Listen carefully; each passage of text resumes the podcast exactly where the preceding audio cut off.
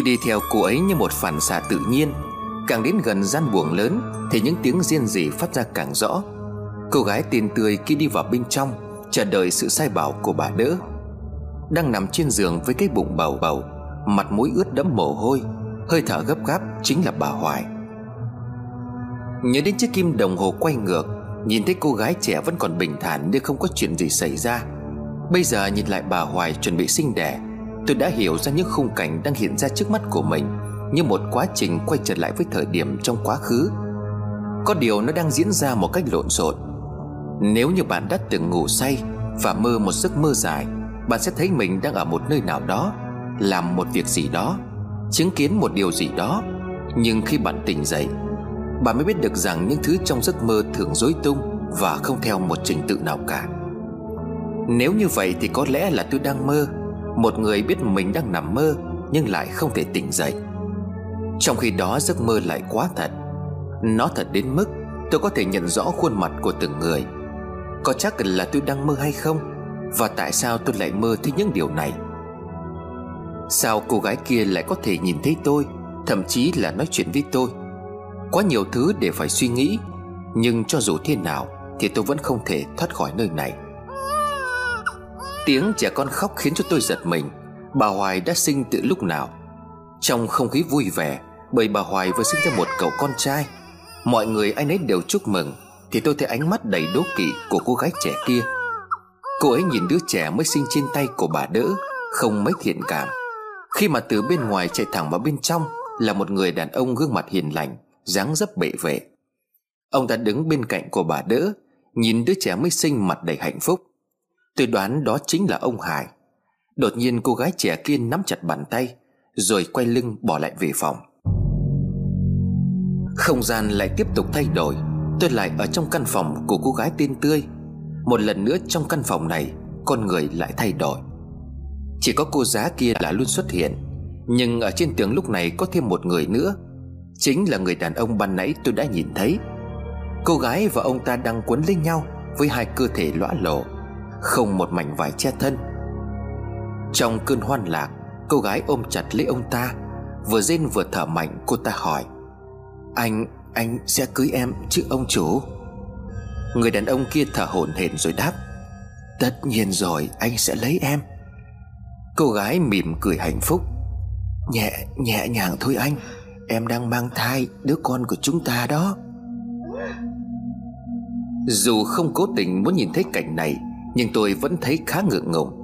Tôi quay lưng bước ra khỏi cửa. Càng chứng kiến nhiều sự việc, Tôi là càng hiểu rõ hơn cái mớ bỏng bong đang xảy ra Ở trong gia đình của nhà anh Huấn.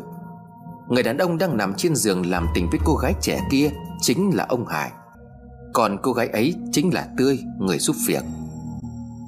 Không biết ông Hải đã nằm với cô ta từ lúc nào, Nhưng cô ta đã có thai. Bước ra gần tới cửa, tôi khựng lại, Bởi phía sau cánh cửa đang hé mở kia có một người đang đứng bên ngoài nhòm vào bên trong. Bà Hoài, Không biết là bà Hoài đã có ở đó từ bao giờ, Nhưng nhìn bà Hoài tôi nhận ra bà đang phẫn nộ. Đúng thôi, Chồng của bà đang gian díu với con giúp việc Mà bà đem từ dưới quê lên. Nhìn đôi nam nữ đang sung sướng, hân hoan trong dục vọng, Những ngón tay của bà Hoài cào lên cánh cửa, Tạo nên những âm thanh gai người Đôi mắt của bà Hoài long lên sòng sọc, Hai hàm răng nghiến vào nhau ken két. Bà Hoài giết qua kẽ răng Chúng mày Chúng mày dám có con với nhau sao? Đừng có hòng. Mặc cho bên ngoài cửa là sự thù hận chồng chất, Nhưng bên trong chiếc giường vẫn đang rung lên kèn kẹt, Kèm theo những âm thanh đầy dục vọng.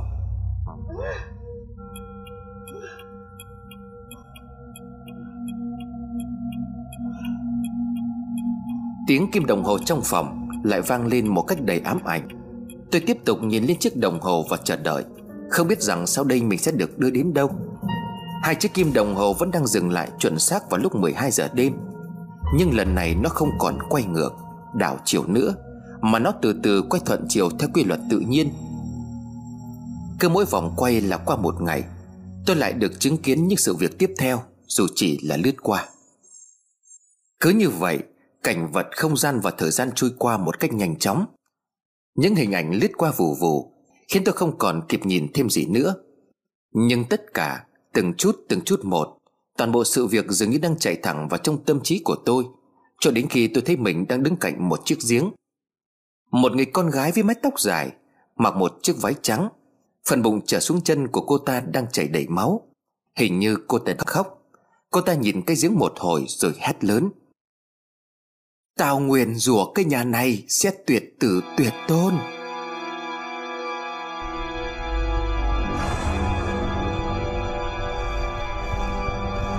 Sau chẳng cười như điên dại đó, Người con gái đã gieo mình xuống giếng.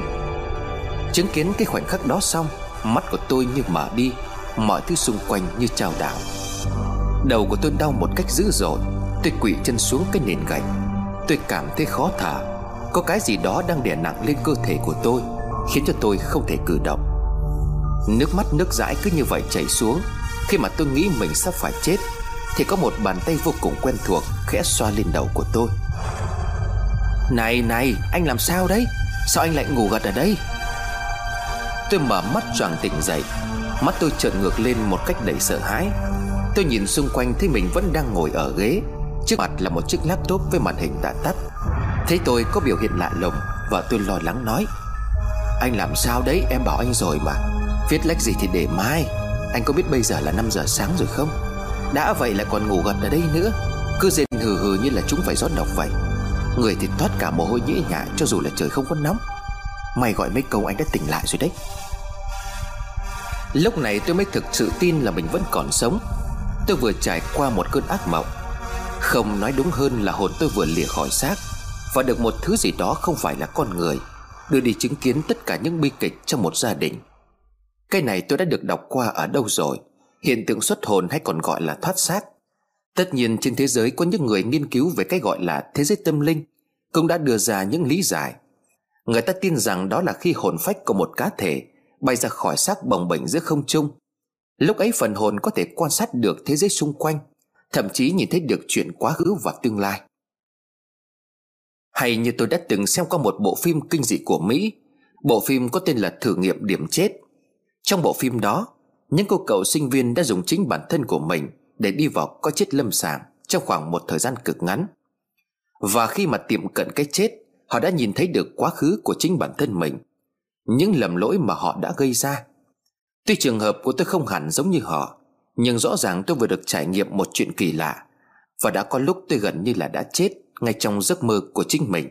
Nếu như không có bàn tay ấy kéo tôi đi, Bàn tay quen thuộc của anh Huấn.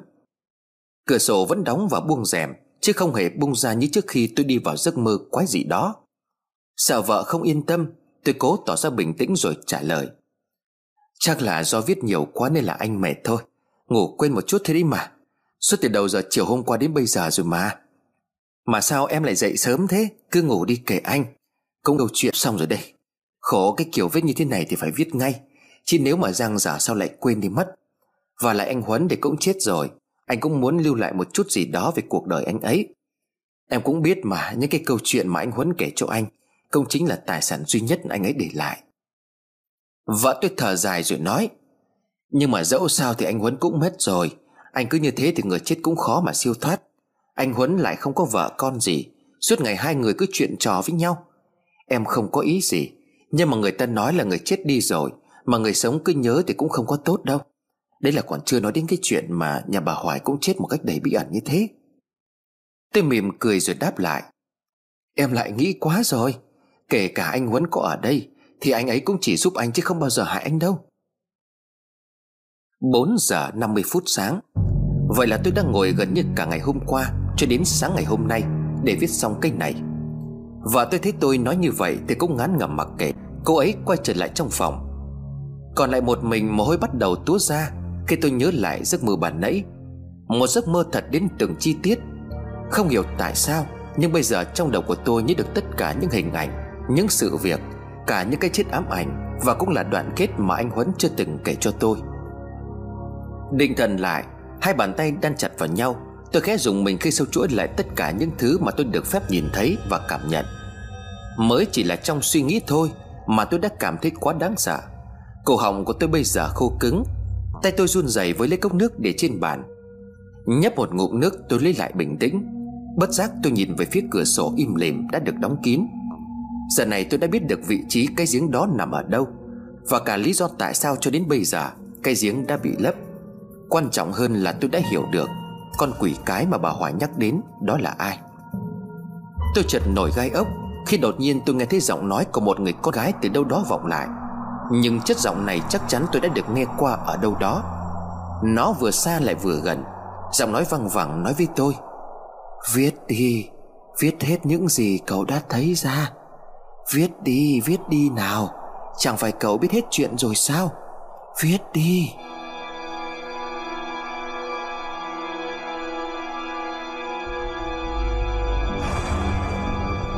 Cơ thể như bị điều khiển, Tôi tiếp tục công việc của mình. Nhưng lần này không còn những câu chuyện của anh Huấn kể nữa, Mà chính bản thân tôi đang viết ra những thứ hiện rõ một một trong đầu của mình. Cho dù đó là những chi tiết nhỏ nhất, Tôi dám chắc ngay cả anh Huấn cũng không biết đến điều này. Bởi chuyện xảy ra vào lúc anh Huấn mới chỉ được sinh ra có khoảng một tháng. Tôi nhận ra giọng nói đó vang vọng từ bên ngoài cửa sổ vào bên trong này. Đó là giọng nói của ai? Chính là giọng nói của cô gái tên là Tươi cũng chính là người mà tôi đã gặp trong giấc mơ. Tôi đoán nếu bây giờ tôi mở cửa sổ ra Và nhìn sang phía sân nhà bà Hoài, Chắc hẳn cô ta đang ngồi ở đó. Cô ta đang ngồi trên chiếc thành giếng năm xưa Và nhìn tôi bằng một ánh mắt vô hồn. Hoặc cũng có thể cô ta đang đứng ngay phía sau của tôi, Chờ đợi tôi làm theo yêu cầu của cô ấy. Tiếng bàn phím cứ như vậy gõ liên hồi. Những dòng chữ tiếp tục nối dài thêm như không có hồi kết. Câu chuyện được tiếp tục với một hồi ức đau thương tàn ác và tất nhiên là vô cùng đáng sợ. Sau tất cả mọi chuyện, Thì đây chính là nguyên nhân dẫn đến cái chết của những người đàn ông trong gia đình bà Hoài. Một sự thật nhẫn tâm đã được chôn vùi dưới nền xi măng Phía sân sau của nhà bà Hoài Mà bây giờ đang được hồi tưởng lại. Trong cái đêm âm u đó, Sau khi cái thai của Tươi được bà Hoài cùng người phụ nữ lạ mặt kia Dùng thuốc để ép ra, Sau khi lôi được thai nhi từ trong bụng mẹ của nó ra bên ngoài, Một đàn bà độc ác kia đưa cho bà Hoài rồi bảo bà chôn ở đâu đó trong ngôi nhà này. Bà hỏi ngay trong đêm đó, Đã đem cái thai nhi đi chôn cất ở đâu Thì không ai biết. Về phần tươi, Ngay ngày hôm sau khi tỉnh lại, Cô đã trở nên điên loạn khi nhận ra mình đã bị sảy thai. Thực chất thì tôi không hề biết chuyện mà bà Hoài đã làm với mình. Bởi tối ngày hôm trước đó, Bà Hoài vẫn đối xử với Tươi rất tốt, Thậm chí là tốt hơn mức bình thường. Tôi còn nhớ khi mà Tươi chuẩn bị đi ngủ, Thì bà Hoài đã gọi Tươi đến phòng và nói chuyện một cách vô cùng thân thiện. Tươi này em đã ở đây được bao lâu rồi nhỉ? Tươi khẽ trả lời Dạ thưa bà chủ, em ở đây với ông bà cũng được ngót nghét 5 năm rồi ạ. À. Bà Hoài mỉm cười rồi nói, Không lâu quá rồi nhỉ, Chị xin lỗi vì đám ma của hai bác chị đều không có về được. Tôi cũng biết là chị bụng mang dạ chữa lâu nay có đi lại được đâu. Giờ sinh thằng Huấn ra được mấy tháng thì mới cảm thấy thoải mái. Hôm nào về quê chị sẽ qua nhà để thắp cho hai bát nén nhang có được không em? Tôi vội vàng đáp lại. Dạ không sao đâu bà chủ à Bà chủ cứ mang em bấy lâu nay như thế này, Thì em biết ơn bà chủ lắm rồi. Bố mẹ em mất cũng là do tuổi già sức yếu, Em lại không dám làm phiền tới bà chủ đâu. Bà Hoài nhìn Tươi rồi khẽ nhếch mép cười. Thế chẳng nhẽ Tươi không muốn cho tôi với ông Hải về nhà, Để thắp hương cho bố mẹ rồi xin phép bố mẹ Tươi, Cho tôi trở thành cái người trong nhà này hay sao? Không phải là tôi đang mong đợi điều gì đó còn gì. Đừng có giấu chị Chị biết cả rồi. Tôi sợ xanh mặt cắt không còn giọt máu, Tươi ấp ống nói Dạ dạ bà chủ đang nói gì vậy à? Bà Hoài cười khẩy rồi nói, Sao thế hả Tươi? Tươi ngủ với chồng của chị mà bây giờ Tươi lại nói là không biết gì hay sao? Tươi đừng sợ, Chị cũng biết là do chồng của chị yêu mến Tươi. Mà nói thật với Tươi là chị nay đẻ bốn đứa con rồi công chẳng còn sức mà hầu hạ ông ấy nữa. Rút kinh nghiệm chuyện năm xưa Chị nghĩ bấy đêm nay tốt nhất là để cho ông ấy được thỏa mãn. Mà ông ấy ra ngoài ăn nằm với người khác mới đáng lo. Chỉ còn với Tươi, Chỉ coi Tươi như là người thân thì đi đâu mà thiệt. Tươi đang lo sợ, Bỗng nghe thấy những lời nói đạo lý từ miệng của bà Hoài Thì cảm thấy mừng rỡ lắm. Tươi vội quỳ xuống lạy bà Hoài Rồi khẽ rơi nước mắt. Em lại bà chủ Bà chủ hãy tha lỗi cho em. Quả thật em có lỗi với bà chủ, Nhưng em luôn tôn kính bà chủ trong ngôi nhà này. Em không hề có ý định gì cả. Chỉ là bố mẹ em mất em rất buồn. Lúc đó chỉ có ông an ủi ở bên động viên em. Nên nên em đã siêu lòng. Ông chủ cũng nói là đã lâu lắm rồi, Không có làm chuyện ấy.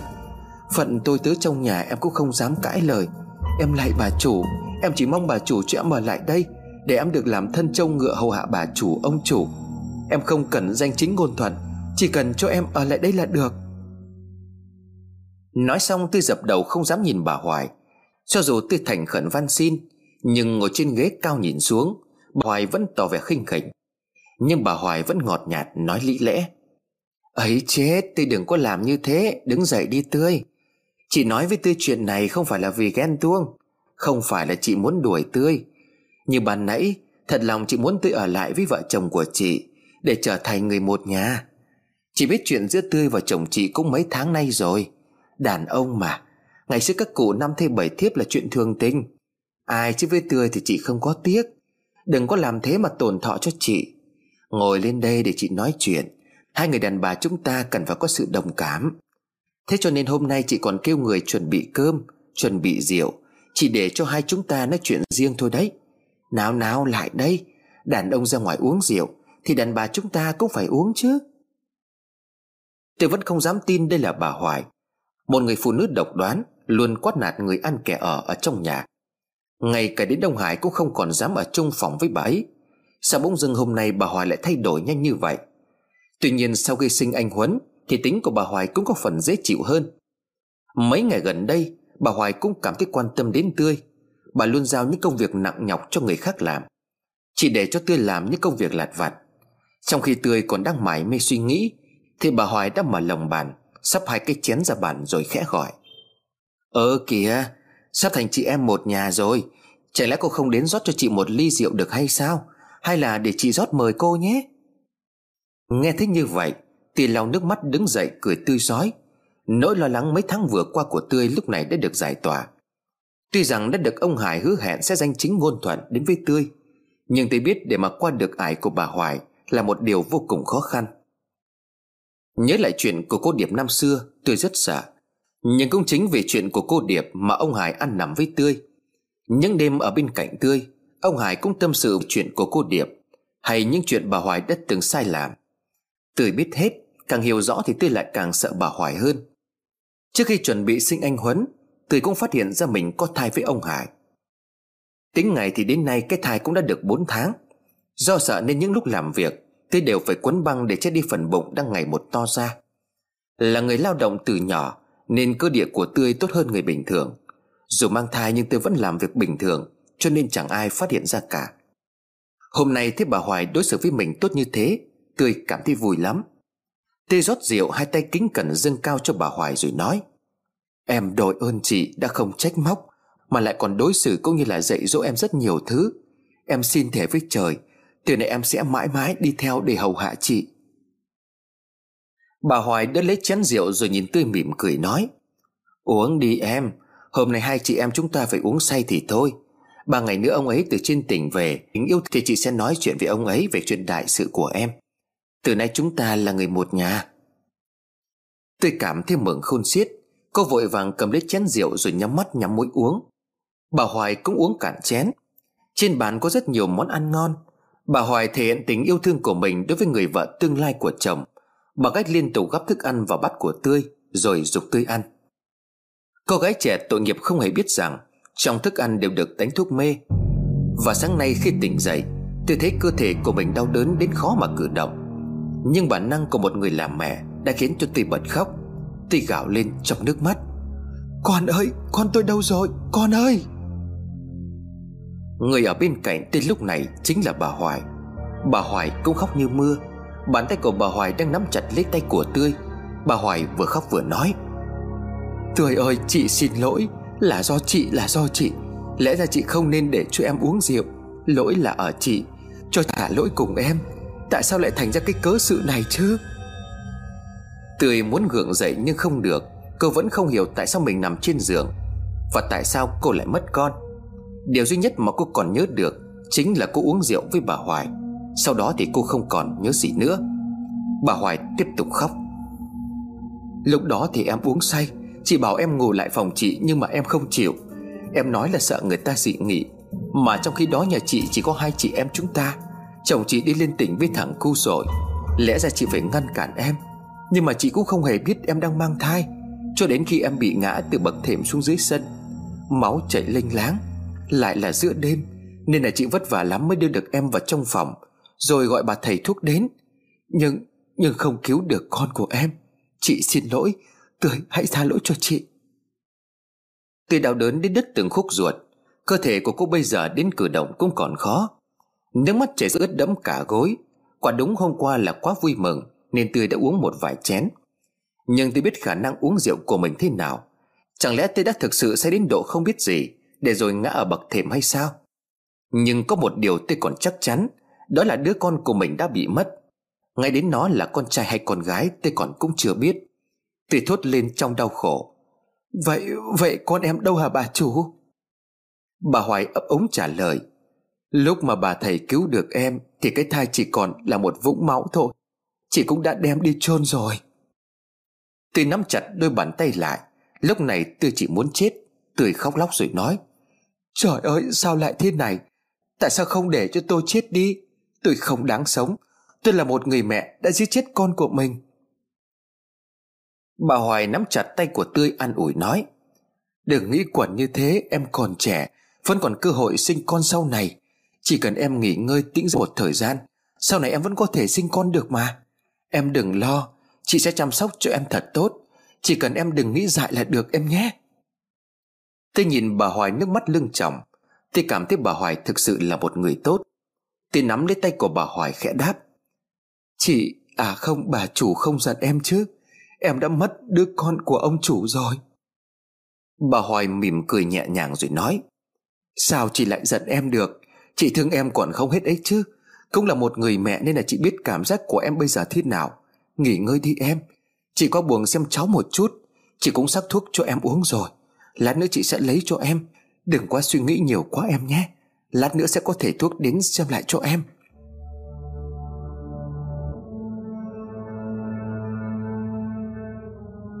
Bà Hoài bước ra khỏi phòng với một gương mặt đầy mãn nguyện. Nhớ lại cái đêm ngày hôm qua, Sau khi dùng thứ thuốc độc địa của một đàn bà kia Tống cái thai của Tươi ra bên ngoài.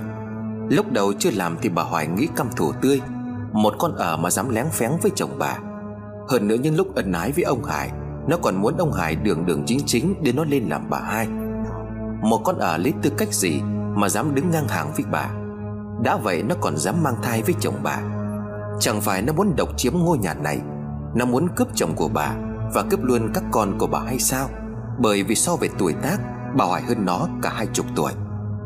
Những suy nghĩ cay độc thâm hiểm như vậy Cứ hiện lên trong đầu của bà Hoài. Kể từ khi phát hiện ra tia ăn nằm gian díu với ông Hải. Đã từ lâu nay, ông Hải không gần gũi vợ. Chỉ khi bà Hoài sinh ra anh Huấn, Ông Hải mới có chút quan tâm đến bà. Nhưng rồi bà lại vô tình phát hiện ra, Con sen người ở trong nhà này đang có ý định cướp đi tất cả những gì của bà. Phụ nữ luôn ích kỷ, Dù có trong thời đại nào đi chăng nữa, Cũng chẳng ai muốn chịu cảnh chung chồng. Chưa nói đến việc Tư chỉ là một con nhà quê, Một con giúp việc rửa chân cho bà Hoài. Vậy mà những tiếng riêng gì để ham muốn dục vọng của nó Phát ra mỗi khi gần gũi chồng bà, Khiến cho bà Hoài phải ra tay trừ ngay mối họa. Đàn bà quả thật đáng sợ và nham hiểm đến mức độ độc đoán. Khi sự thù hận đố kỵ lên đến đỉnh điểm, Họ sẵn sàng làm tất cả. Có lẽ các bạn hoặc tôi đều nghĩ rằng Ghen tuông là nguyên nhân chính khiến cho bà Hoài như vậy. Nhưng vẫn không phải. Đó chỉ là lý do để che đậy đi mục đích chính. Tại sao bà Hoài lại giết đứa con của Tươi? Một năm gần đây, Kể từ khi mang thai anh Huấn, Sau khi gia đình lụi bại lầm vào khó khăn, Rồi đến khi bà Hoài bị ông Hải phát hiện ra chuyện tề đình đó, Là ỉm đi số tiền mà thầy Lã để lại để cứu giúp dân nghèo. Sau đó bố của bà Hoài đã chết. Bị chồng hắt hồi, Những đêm nằm trong gian buồng một mình, Bà Hoài vô cùng sợ hãi. Bà Hoài sợ cái chết sẽ đến với mình bất cứ lúc nào. Và rồi bà chiêm nghiệm là những lời thầy lã đã nói với ông Hải. Ông Hải kể lại với bà Bà Hoài bị ám ảnh bởi những lời sấm chuyển đó. Cuối cùng khi mới đây phát hiện ra ông Hải ngủ với con à Nếu chỉ có vậy thì không sao, Bởi đàn ông tầm tuổi này là hồi xuân, Ham muốn không có gì là lạ. Bà Hoài chỉ lạnh sống lưng, Nổi ra gà khi trên chiếc giường kia, Còn tươi người ở dám ôm chầm của bà và nói, Nhẹ thôi anh, Em đang mang thai đứa con của anh đó. Em đang mang thai đứa con của anh đó. Em đang mang thai. Câu nói đó khiến cho bà Hoài nghĩ ngay đến lời nói của thầy lão với chồng bà, Mà bà đã được chồng kể lại. Chỉ nên sinh bốn đứa con, Sinh nhiều hơn sẽ mang hòa. Bà Hoài vừa hạ sinh người con thứ tư, Vậy con tươi kia nó đang mang thai. Cái thai đó chẳng phải chính là mầm mống tai họa sắp xảy đến với gia đình bà hay sao? Cái gia đình đang trên bờ vực sụp đổ. Chỉ mới đây ông Hải còn biết anh Huấn cười tươi giói. Lâu lắm rồi bà Hoài mới nhìn thấy chồng mình cười tươi đến như vậy. Bây giờ nhìn con à Trai trên gái dưới với chồng mình, Bà Hoài không tức giận bằng việc nó đang có chửa Và trong suy nghĩ của bà Hoài lúc đó, Theo lời của thầy lã nói, Nếu mà nó sinh ra Thì gia đình sẽ mang họa. Và gần như ngay lập tức, Trong đầu của bà Hoài đã nảy ra một ý định, Phải giết đứa bé để bảo vệ gia đình này. Suy nghĩ mấy hôm, Bà Hoài đã vạch ra một kế hoạch vô cùng thâm hiểm. Đầu tiên bà Hoài thăm dò và tìm được người có khả năng loại bỏ cái thai.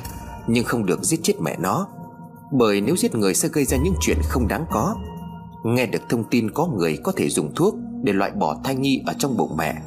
Điều này đã được những cô gái mang thai ngoài ý muốn, Không muốn giữ những đứa trẻ tội nghiệp đã áp dụng.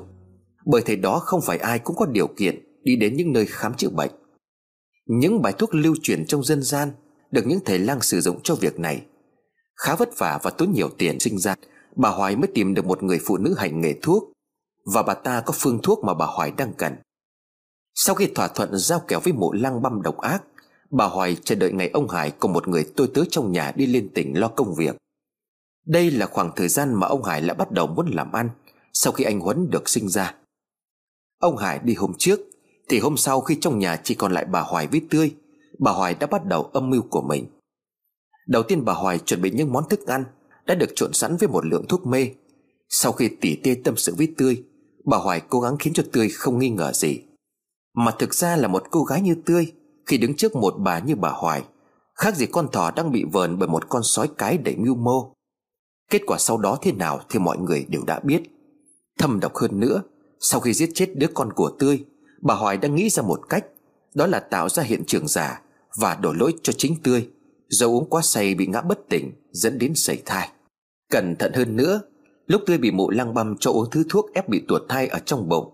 Lúc đau đớn quằn quại, Tươi có trợn ngược mắt lên dãy rủa, Đến mức cào chảy cả máu tay bà Hoài. Sau khi xong xuôi, bà Hoài có hỏi mụ lăng băm, Liệu liệu ban nãy nó có nhớ gì không? Mụ lăng băm khẽ đáp, Không có nhớ được gì đâu, Do nó quá đau mà dãy rủa thôi. Còn sau khi tỉnh dậy, nó chỉ nhớ được rằng mình đã trải qua một cơn đau thập tử nhất sinh. Loại thuốc mê mà tôi đưa cho bà chủ Không có tác dụng an thần mạnh. Người sử dụng nó sau khi tỉnh dậy, Hầu như chỉ nhớ được mang máng những sự việc trước đó. Thế nên kế hoạch mà bà chủ nghĩ ra, Theo tôi là rất hoàn hảo. Tỉnh dậy chỉ cần nói nó bị ngã sảy thai, Thì nó sẽ tin là như vậy. Quả nhiên từ lúc Tươi mở mắt ra cho đến bây giờ, Bà Hoài nói gì Tươi cũng tin. Cô gái tội nghiệp đáng thương không hề hay biết rằng, Đứa con trong bụng của mình đã bị chính người đàn bà nham hiểm kia hại chết. Ngược lại trong lòng của cô còn mang ơn bà hoài vì đã cứu cô vì đã động viên để cô sống tiếp. Tươi dần dần nước mắt, khi mà từ phía cửa bước vào là bà hoài. Hai tay đang cẩn thận bưng bắt thuốc nóng hổi vẫn còn bốc khói. Có lẽ bà hoài vừa mới sắc xong. Bà hoài cẩn thận cây đầu cho tươi lên gối cao hơn, rồi nhẹ nhàng nói một cách hiền từ. Nào, để chị bón thuốc cho em nhé. Uống hết bát thuốc này em sẽ thấy đỡ ngay. Nóng đấy, để chị thổi cho nguội đã. Thuốc hơi đắng, Nhưng mà thuốc đắng mới là thuốc tốt em mà Cứ như vậy Từng thì thuốc màu nâu đen trong cái bát sứ trắng Được bà Hoài cẩn thận, Tỉ mỉ đút cho Tươi uống đến khi cạn sạch. Cuộc đời của Tươi chưa bao giờ được một ai quan tâm tận tình đến thế. Uống thuốc xong Tươi òa khóc như một đứa trẻ. Bà chủ, em xin lỗi. Trước này em đã nghĩ sai cho bà chủ rồi. Bà chủ đối xử với em thật là tốt quá. Bà Hoài nhìn tươi khẽ lắc đầu đáp. Đừng nói như thế. Chị lúc nào cũng coi em như là người thân ở trong nhà. Em nghỉ ngơi đi nhé. Chị đang nấu cháo cho em rồi. Lát nữa chị sẽ mang lên cho em. Thôi, đừng có nghĩ ngợi gì cả. Thì tôi cũng nói là em sẽ không sao. Chỉ cần uống thuốc và ăn uống đầy đủ là được rồi. Bà Hoài bê cái bát không ra ngoài, Đứng nép ở phía sân sau. Thì bộ đủ Đang đợi sẵn chính là mụ lăng băm với gương mặt sần sùi để nhẫn tâm. Bà Hoài đưa cho mụ một túi gì đó, có lẽ đó là tiền. Mụ ta cầm lấy rồi nói, Con bé này sức khỏe tốt, Nhưng mà nó đã có thể nói chuyện được rồi đấy. Bồi bổ đủ chất cho nó vài ngày Là nó có thể đi lại được thôi. Bà Hoài gật đầu rồi hỏi lại Thế thứ thuốc mà bà đưa cho tôi Có đúng là có tác dụng như vậy không đấy? Mụ lăng bầm nhếch mép cười rồi nói, Tôi không rõ tại sao bà chủ lại làm như thế, Nhưng mà ở đời chữa cho có con thì mới khó, Chứ còn để làm cho người ta không sinh được con Thì lại là chuyện dễ. Uống hết mấy thằng thuốc đó con bé từ nay về sau Sẽ không bao giờ có con được nữa. Chào bà chủ, tôi về. À à mà còn cái chuyện này. Tôi thấy những thai nhi tầm khoảng 3-4 tuổi Như là cái thai nhi người kia bỏ đi, Cũng phải cúng kiến đấy. Hy vọng bà chủ giúp nó có thể siêu thoát.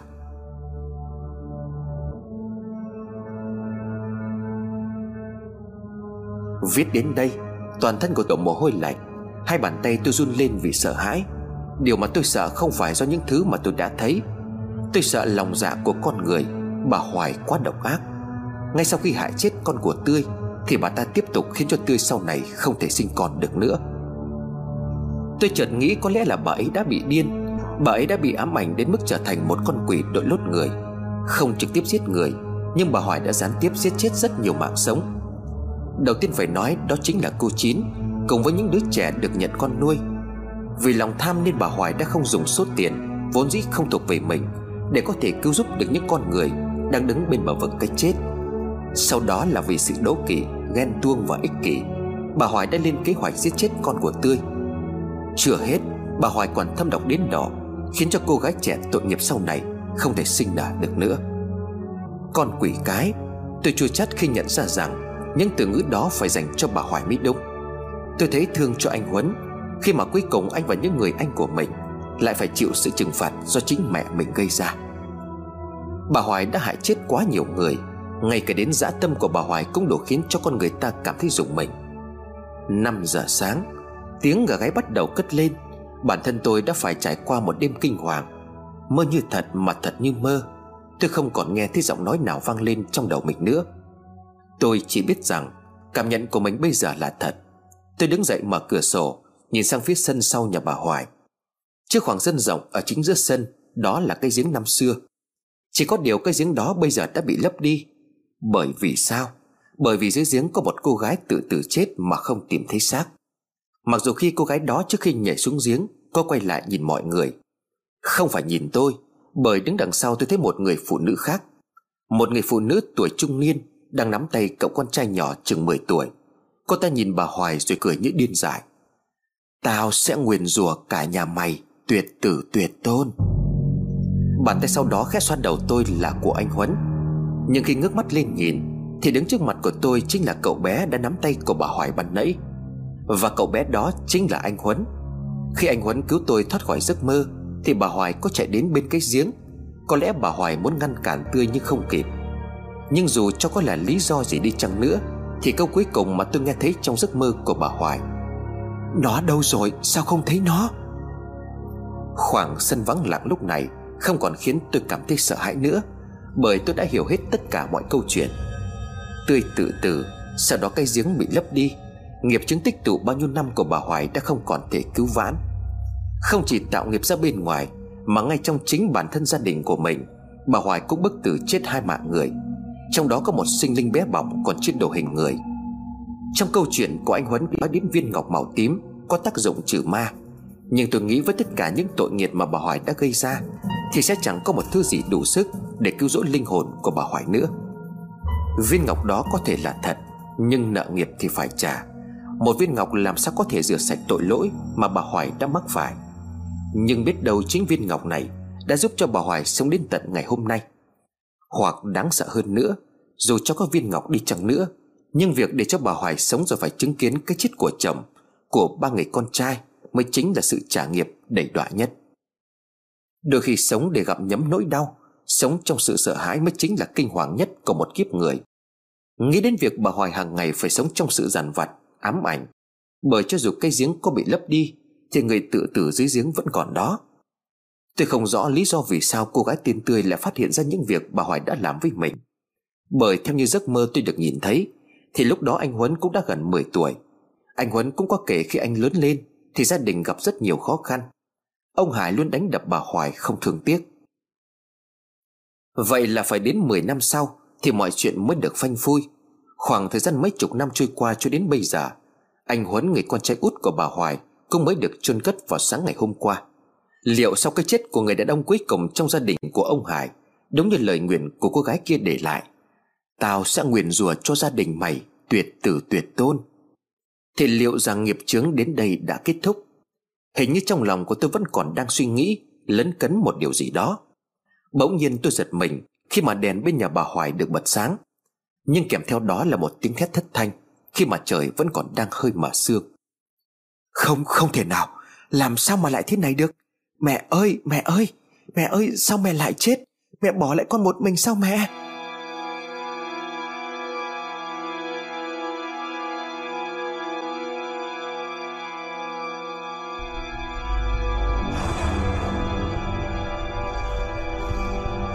Tôi điếng người khi nhận ra đó là giọng của chị Thanh.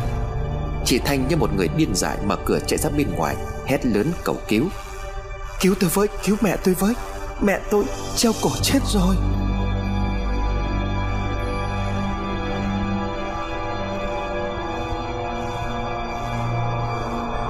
Tiếng gió lùa vào trong hầm Tạo nên những âm thanh đầy ai oán. Nó giống như tiếng thét khóc từ xa xôi vọng lại.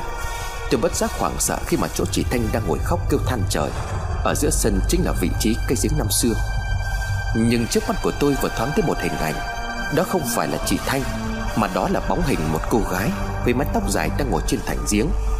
Đôi mắt của cô ta đang nhìn về phía trong nhà của bà Hoài Rồi bất chợt từ từ quay lại nhìn tôi Là một nụ cười đầy ma mị. Tôi toan bỏ chạy, Thì một lần nữa bị hai bàn tay quen thuộc Của một người anh đặt lên vai của tôi. Kèm theo đó là một giọng nói văng vẳng ở bên tai. Đừng sợ, Mọi chuyện kết thúc rồi. Anh Huấn, Đó chính là anh Huấn. Tôi đứng im mặc cho nước mắt chảy ra, Nhưng lúc này trước khoảng sân sau nhà bà Hoài Không còn ai ở đó nữa. Đúng vậy, Mọi chuyện đã kết thúc thật rồi.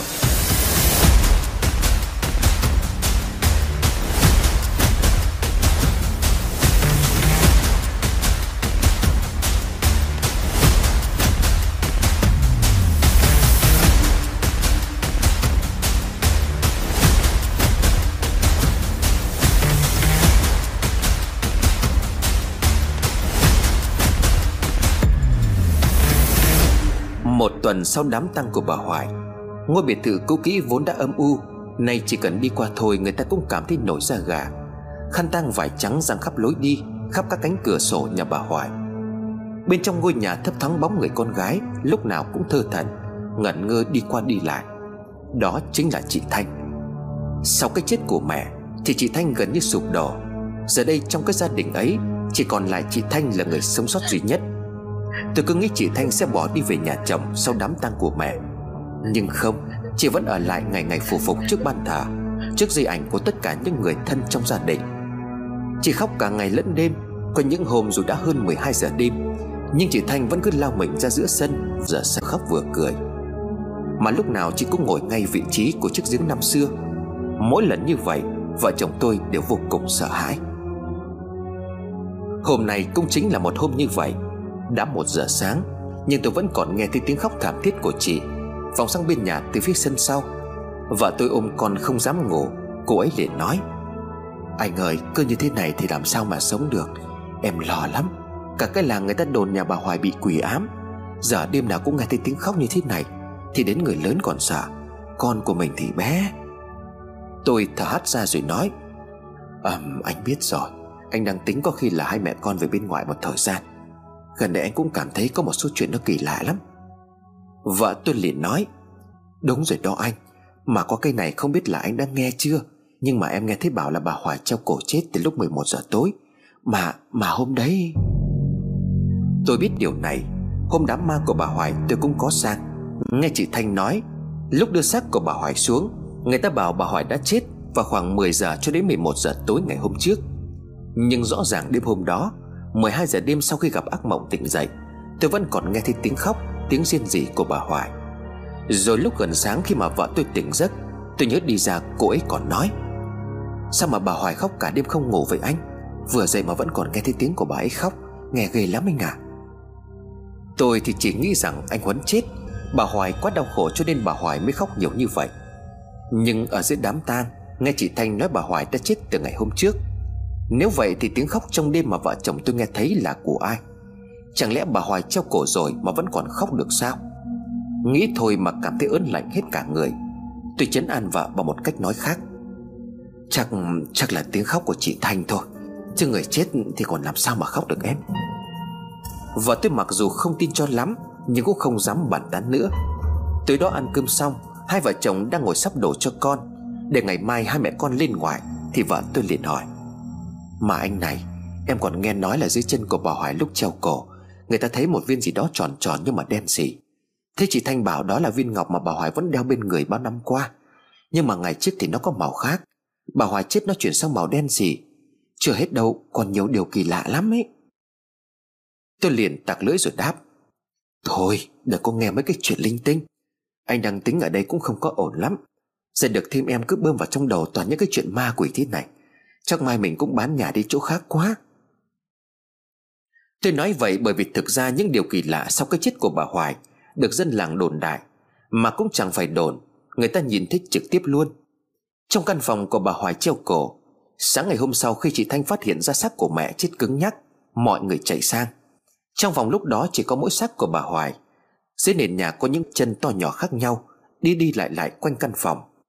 Chưa hết trên bà tường còn ít đổ những bàn tay đầy máu. Đa số toàn là bàn tay của trẻ con.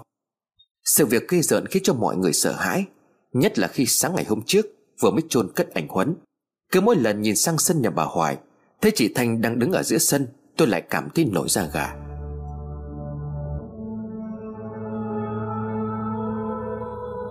Hai vợ chồng đang ngồi nói chuyện, Lúc này cũng đã tầm 9 giờ tối. Đột nhiên chúng tôi nghe thấy tiếng người mẹ ru con. Một luồng hơi lạnh chạy dọc sống lưng của tôi. Tôi vội nói với vợ, Em em chạy ngay vào xem con thế nào, Nhanh lên. Tiếng hát ru cứ như vậy vang lên Từ phía căn nhà của bà Hoài. Và tôi chạy vào rồi nói vọng ra, Con vẫn ngủ anh ơi, Khiếp cái nhà chị này, Tối đêm không có ngủ mà còn hát ru, Nghe mà nổi hết cả da gà lên được. Tôi nuốt nước bọt Hé hé nhìn ra phía cửa sổ. Trong khoảng sân tối om Là nói ánh đèn dầu đó là chị Thanh. Nhưng không hiểu chị ấy kiếm đâu ra được cái váy trắng. Chị Thanh mặc váy trắng ngồi giữa sân trong đêm tối bên cạnh chiếc đèn dầu. Vừa hát dù chị ấy vừa viết viết cái gì đó lên mặt sân xi măng. Tối qua tôi không nhìn kỹ chị ấy đang viết gì, Nhưng bất ngờ tôi giật mình thon thót Khi mà chị Thanh vừa đưa mắt nhìn sang phía cửa sổ nhà tôi. Ngay lập tức tôi đóng cửa sổ lại, Không dám nhìn thêm một phút nào nữa. Cài then cẩn thận, Tôi đi vào bên trong buồng ngủ. Hình như là chị Thanh đang đắp cái gì đó sang bên cửa sổ nhà tôi. Nhưng giờ có cho thêm vàng, tôi cũng chẳng dám ra mở cửa Để đôi co hay là mắng mỏ. Vào đến nhà, tôi hỏi vợ, Cái nhà này chắc là điên hết rồi. Sáng mai đi sớm thôi em ơi. Cứ như thế này chắc là chết vì sợ mất. Tôi trèo lên trên giường đắp chăn không nói năng gì. Một tuần qua tôi cũng không ngủ ngon giấc. Tiếng kèn chống đám ma mấy ngày gần đây Khiến cho tôi bị ám ảnh. Nhất là khi viết xong bộ chuyện liên quan đến anh Huấn. Không đúng hơn là bộ chuyện liên quan đến gia đình bà Hoài. Ngày trước nghe kể thì nửa tin nửa ngờ, Có khi còn thấy hay, Nhưng từ hôm anh Huấn chết rồi, Tôi thực sự cảm thấy sợ hãi. Mặc dù đã xong nhưng mấy đêm ngủ ngon toàn mơ thấy điều kỳ lạ. Nhưng những giấc mơ gần đây Không còn cảm giác nặng nề hay đáng sợ, Đến mức tưởng chừng mình có thể chết trong giấc mơ Hoặc không có thể thoát ra được. Nó chỉ thoảng qua giấc ngủ của tôi Như những cơn ác mộng ngắn, Tuy nhiên nó lại rất rõ ràng. Lúc tôi mơ thấy mình được anh Huấn dẫn đi khắp nơi trong căn nhà, Hai anh em cứ như lúc anh ấy vẫn còn sống vậy. Lang thang đi khắp nơi, Kể cả là vào trong hầm. có giấc mơ khi anh Huấn đưa tôi vào trong hầm lấy nước, Như cái ngày chúng tôi vẫn còn nhỏ. Nhưng rồi hai anh em dừng lại bởi cái giếng có một người đàn ông, Ăn mặc rách dưới đang mỏ mẫm ở dưới lòng giếng. Đôi mắt của ông ta long lên sắc sảo. Không biết ông ta đang làm gì, Nhưng ông ta đang cắt máu của mình Để nhỏ vào trong cây hũ sứ màu trắng. Rồi anh Huấn lại dẫn tôi đến trước cái giếng. Phản chiếu dưới mặt nước giếng Không phải là hình ảnh của hai anh em nữa, Mà là hình ảnh của người đàn ông kia. Ông ta vừa thả một thứ gì đó xuống lòng giếng. Ngay sau đó nước giếng trở nên đen kịt và đục ngầu.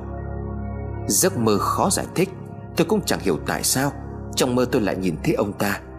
Tỉnh dậy tôi nghĩ rằng Có lẽ mình bị ám ảnh bởi câu chuyện của anh Huấn quá nhiều. Người ta thường nói, Nghĩ đến một vấn đề nào đó thường xuyên thì khi ngủ sẽ dễ nằm mơ thấy nó. Bỗng nhiên vợ tôi huých tay rồi nói. Anh này, Giờ còn có cái trò thôi miên cướp của đây này. Mà chúng nó chỉ cần chạm vào người mình, Hay là đưa cho mình một thứ gì đó, Mình sẽ tự nguyện đưa hết tiền bạc cho nó. Nó nói gì thì cũng nghe. Sợ thật đấy, Anh ở nhà một mình, đừng có cho ai lạ vào đấy. Nghe vợ nói xong, Bỗng nhiên tôi ngồi bật dậy. Tính của tôi vốn dĩ thích suy luận, Thậm chí là tôi đọc khá nhiều những tiểu thuyết trinh thám. Hoặc là những bộ truyện mang tính tò mò, Khám phá vấn đề thôi miên. Hai từ này nảy ra trong đầu của tôi, Nhưng gắn liền với hình ảnh người đàn ông trong giấc mơ. Mà đúng hơn, Đó chính là một nhân vật trong câu chuyện, Đó là thầy lã.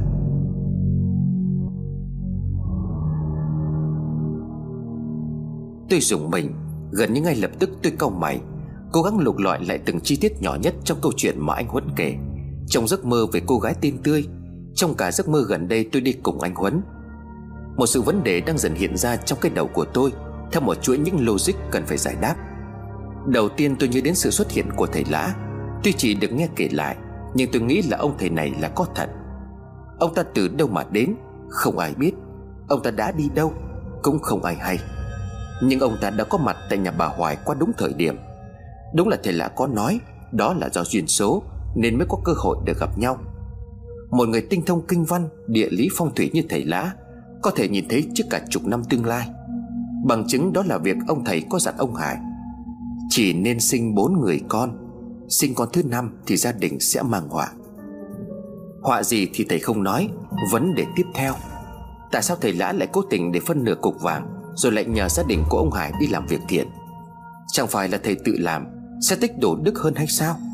Tại sao nhất quyết lại cứ phải đưa cho vợ chồng của ông Hải Tôi lạnh người khi mơ hồ đoán rằng Thầy lã đang ám thị một tư tưởng Một suy nghĩ gì đó lên gia đình của bà Hoài. Không thể nào một con người biết xem tướng số như thầy lã Lại không thể nhận ra bà Hoài Là một người không hề dễ dàng đem số vàng đó đi cho người khác. Tướng mệnh con người đều hiển thị hết trên khuôn mặt Từ gò má ánh mắt, lông mày Hay cả những nốt ruồi.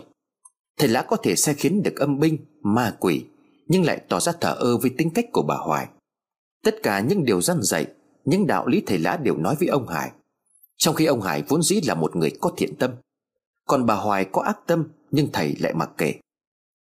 Vậy ở đây là thầy lã cố tình gieo vào trong đầu của bà Hoài những tư tưởng xấu. Bà Hoài bị ám ảnh bởi lời sấm của thầy lã Chỉ nên sinh bốn người con. Chính vì câu nói đó Mà bà Hoài đã ra tay giết hại Thanh Nhi còn nhỏ đang trong bụng của Tươi. Trước đó những việc bà Hoài làm tuy là có thất đức, Nhưng con người ai cũng có tham sân si.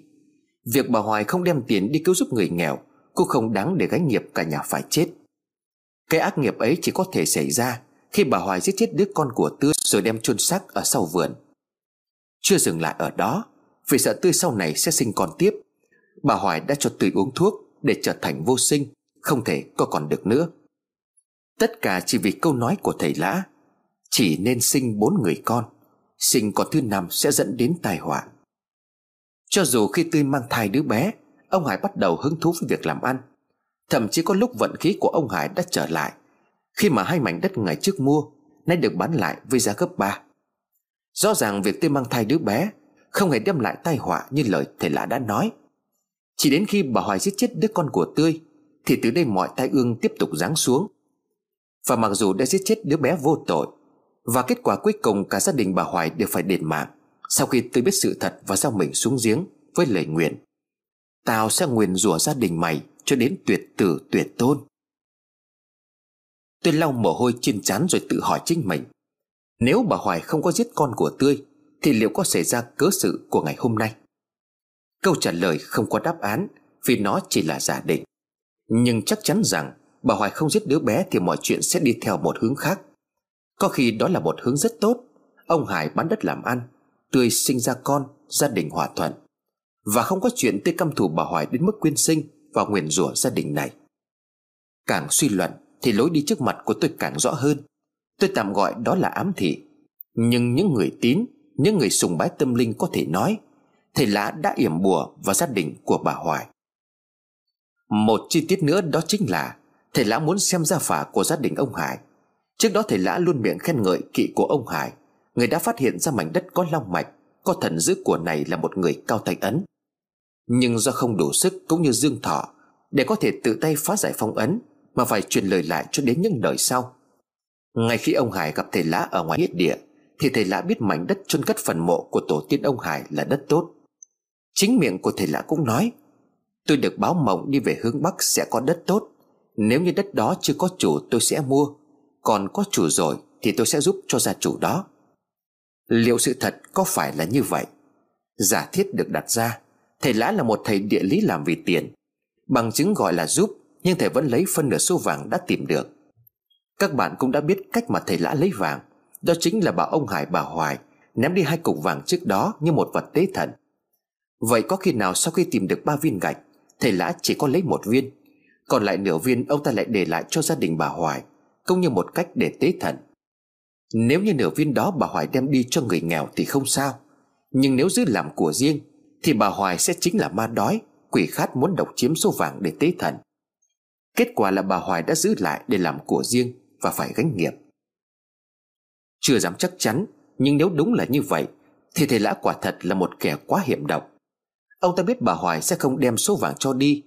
Điều này có lẽ không cần phải là thầy bói, Thầy địa lý, Mà chỉ cần là một người biết phân tích tâm lý nhân vật. Cũng có thể đoán được bà Hoài không đem số vàng cho người nghèo khó. Bởi trước đó bà Hoài cũng đã từng lưỡng lự, Thậm chí là dù có ném vàng đi ra ngoài đường, Nhưng là ném vào bụi rậm, Chả lúc sau sẽ đi tìm và nhặt lại.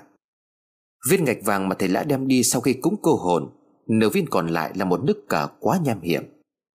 Bằng cách gieo vào đầu của gia đình bà Hoài những tư niệm không tốt, Thầy lã đã khiến cho tất cả mọi người trong gia đình bà Hoài lúc đó bị ám ảnh.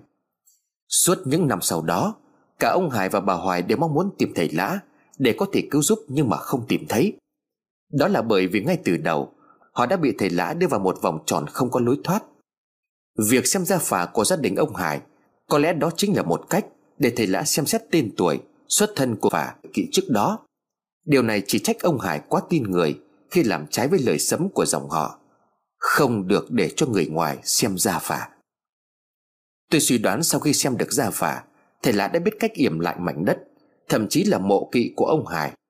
Đó là lý do vì sao Dù mộ phát mạnh Kỵ tổ là một người có căn cơ, Thậm chí còn được gọi là quan âm, Nhưng lại không thể giúp đỡ được gia tộc, Giúp đỡ được con cháu, Để phải đến mức diệt vong cả dòng họ. Tôi từng có một thắc mắc, Tại sao những lúc khó khăn, Gia đình ông Hải không xin sự phù hộ từ tổ tiên của mình? Nhưng anh Huấn có nói với tôi rằng Không phải là không xin, Mà cho dù là có cúng vái thế nào Gia đình anh cũng không còn nhận được sự phù hộ từ tổ tiên nữa. Mặc dù trước khi tìm thấy vàng thì nội còn báo mộng dẫn lối cho ông Hải. Để giải thích điều này chỉ có một giả thiết. Tất cả đã bị thầy lã ra tay chấn yểm. Bởi cho dù có là thiêng, Có là linh đến đâu, Thì tổ Hải cũng chỉ là những người đã chết. Chính tổ tiên của ông Hải cũng đã dặn dò con cháu, Không được cho ai xem gia phả của gia đình mình. Điều đó chứng tỏ rằng trước khi chết Họ sợ dòng tộc sẽ bị hãm hại. Họ biết sẽ có một ngày, Người trong họ sẽ tìm được vàng. Vẫn chưa hết, Trong chuyện mà anh Huấn có nhắc tới một người đàn ông Ăn mặc rách dưới đứng trước cổng rồi nói, Đến muộn rồi, Không cứu được nữa. Sau đó ông ta bỏ đi. Tôi hoặc các bạn đều nghĩ rằng Đó chính là thầy Lã Và tất cả chúng ta đều nghĩ là thầy Lã đến với mục đích cứu giúp nhà ông Hải. Nhưng nếu là như vậy, Tại sao ông ta lại bỏ đi ngay? Ông ta hoàn toàn có thể nói cho tươi biết Để mà thông báo với bà Hoài, Thậm chí là đợi ông Hải về cơ mà. Thầy Lã nói là muộn, Nhưng phải sau đó gần chục năm, Sau biến cố thực sự mới xảy ra. Suy ra thầy Lã không muốn giúp gia đình của ông Hải, Vậy ông ta đến đó để làm mục đích gì?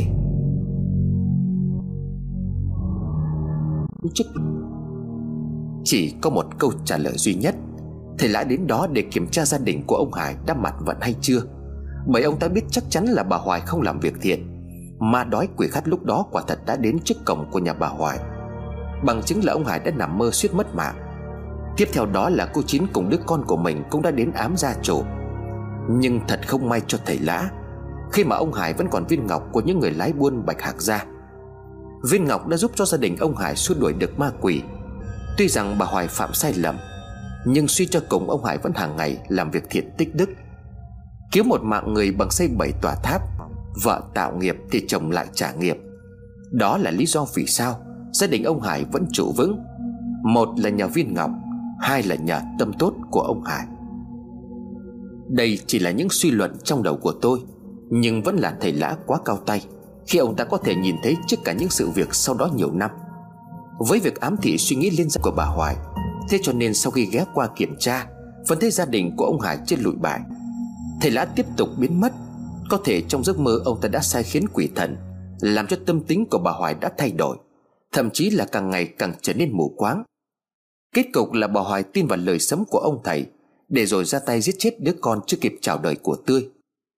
Trước đó, việc bà Hoài làm Chỉ là gián tiếp để hại người. Nhưng đến khi giết chết đứa con của Tươi, Bà Hoài đã gây ra cái chết trực tiếp. Sát hại trẻ sơ sinh là một tội ác tày trời. Một tội ác không thể dung thứ. Đằng này bà Hoài sau khi đem xác của đứa bé chôn ngay sau vườn, Đã tiếp tục phạm những sai lầm khiến cho cô Tươi vô sinh. Thêm một tội nghiệt nữa, Nỗi uất hận của Tươi sau 10 năm Đã khiến cho cô biến thành quỷ.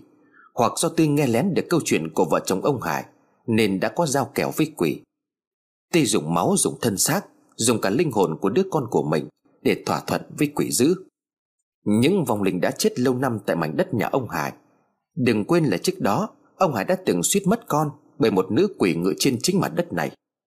Liệu rằng hành động dã man của bà Hoài Là chôn đứa trẻ sơ sinh 4 tháng tuổi trong vườn Có khiến cho quỷ dữ nơi đây phẫn nộ, Âm khí oán hận của đứa bé, Của tươi cộng với ma quỷ nơi này, Có lẽ không cần nói, Chúng ta cũng đã hiểu nó đáng sợ thế nào. Giống như con gà sau khi nhảy xuống giếng chết mất xác, Mà theo chúng ta nghĩ là thần dữ của nơi đây Đã ăn gà để trả vàng. Vậy thì việc tươi tự tử nơi chiếc giếng Nhưng cũng không tìm thấy xác Là hoàn toàn có thể giải thích. Đó là tươi đã bán linh hồn cho quỷ Để nguyền rủa gia đình bà Hoài. Tại sao những người con của bà Hoài Lại chết vào ngày mùng 10 tháng 7 âm lịch Và cách hai năm một lần? Tôi nghĩ đó là ngày mà địa ngục mở cửa cho âm hồn quay trở lại dương gian. Vì nghiệp nặng chồng chất Oán khí tích tụ, Cho nên vào trong ngày đó, Khi các oan hồn bị bà Hoài hại chết đã quay về báo oán. Hoặc cũng có thể đó là một ngày mà cô gái tiên tươi Xong mình xuống giếng cùng với lời nguyện. Tao nguyện rủa gia đình mày, Sẽ tuyệt tử tuyệt tôn. Cuối cùng thì lời nguyện đó đã trở thành sự thật. Ngay cả bà Hoài, Sau khi tự tay chôn cất người con trai cuối cùng là anh Huấn, Cũng đã treo cổ chết đầy bí ẩn ở trong căn nhà. Suy luận khiến cho tôi cảm thấy hồi hộp, xen lẫn một chút sợ hãi. Tôi giật mình khi vợ khẽ chạm vào tay. Anh lại sao đấy? Hình như là hết hát rồi anh ạ. à. Cũng muộn quá rồi còn gì. Nghĩ ở gần cái nhà này cũng khiếp vía thật đấy anh. Sau này chị Thanh mà đi về trên nhà chồng, Chắc nhà này bỏ hoang quá. Ai mà dám mua? Giờ nghe tin của bà Hoài có lẽ là cho không Cũng chẳng ai dám ở đâu. Tôi im lặng lắng nghe. Đúng Lý Thanh đã không còn hát dù nữa. Và tôi nhắc đến nhà bà Hoài sau này bỏ không, Tôi liền khẽ đáp. Chết hết cả rồi thì làm gì còn ai à Mà biết đâu lại có người mua thì sao? Đất rộng như vậy cơ mà. Nói thế chứ tôi dám chắc người trong làng này Chẳng ai dám mua. Còn những người nơi khác mà đến đây, Nghe gia đình 6 năm qua chết bốn người, Thì liệu họ có đủ can đảm để mua lại căn nhà đó? Mục đích của thầy Lã muốn hại gia đình của bà Hoài là gì? Hơn nữa chắc gì bây giờ ông ta còn sống? Nghe anh Huấn kể thì lúc gặp vợ chồng bà Hoài, Ông thầy cũng đã tầm trên 50 tuổi. Bà Hoài hôm trước tôi nhìn tờ cáo phó Thì cũng đã là 86 tuổi. Vậy thầy Lã nếu mà còn sống thì cũng phải trên 120 tuổi, Là quá thọ cho một kiếp người. Chả lẽ ông ta hại gia đình bà Hoài Chẳng vì mục đích gì sao? Hoặc là do suy luận của tôi là sai? Thực chất thầy Lã không phải là một người xấu như vậy.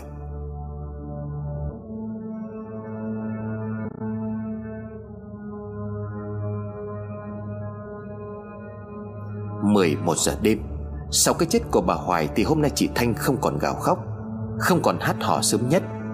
Mọi ngày tình trạng gây giận ấy Phải kéo dài qua tận nửa đêm. Cũng đã muộn, Tôi cũng phải đi ngủ Để ngày mai cho hai mẹ con lên ngoài sớm.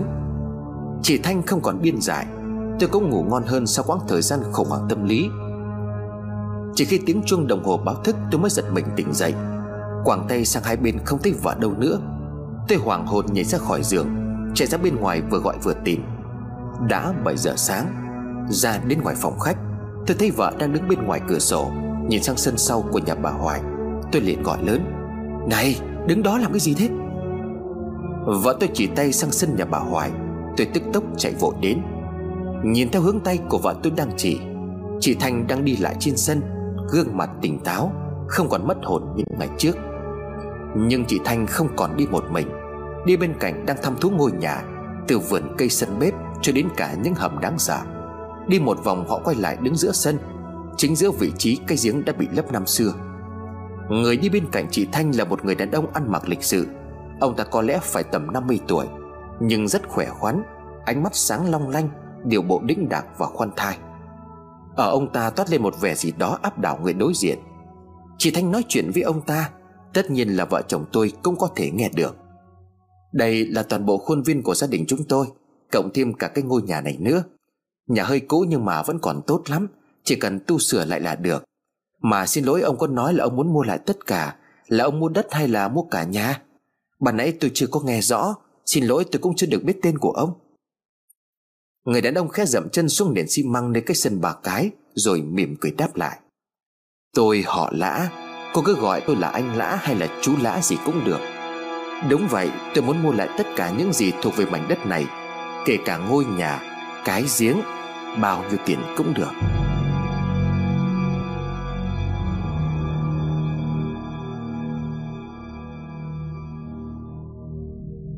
Tôi đứng gần như chết lặng, Nhưng vợ tôi huých tay rồi nói, Đấy, không ngờ lại có người mua đó anh. Tối qua mới nói chuyện với nhau xong, Chị Thanh sướng thế đấy. Thôi bán nhanh cho người ta kiếm một món tiền Sau này còn nuôi con. May thật anh nhỉ. Hình như bên kia cũng nghe thấy giọng nói của vợ tôi, Nhưng trước khi họ kịp nhìn sang, Tôi đã kịp kéo vợ chính ra khỏi cửa sổ. Nép vào bên trong tôi thở hổn hển, Toát mồ hôi hột. Tôi nói bằng giọng run rẩy đầy sợ hãi, Không không thể nào, Không thể nào như vậy. Toàn thân của tôi lạnh cóng Khi người đàn ông kia quay mặt lại, Khiến tôi có thể nhìn rõ. Không còn nghi ngờ gì nữa. Ông ta Ông ta chính là người mà tôi đã nhìn thấy trong giấc mơ gần đây. Và ông ta họ lã. Cuối cùng thì ông ta đã quay trở lại.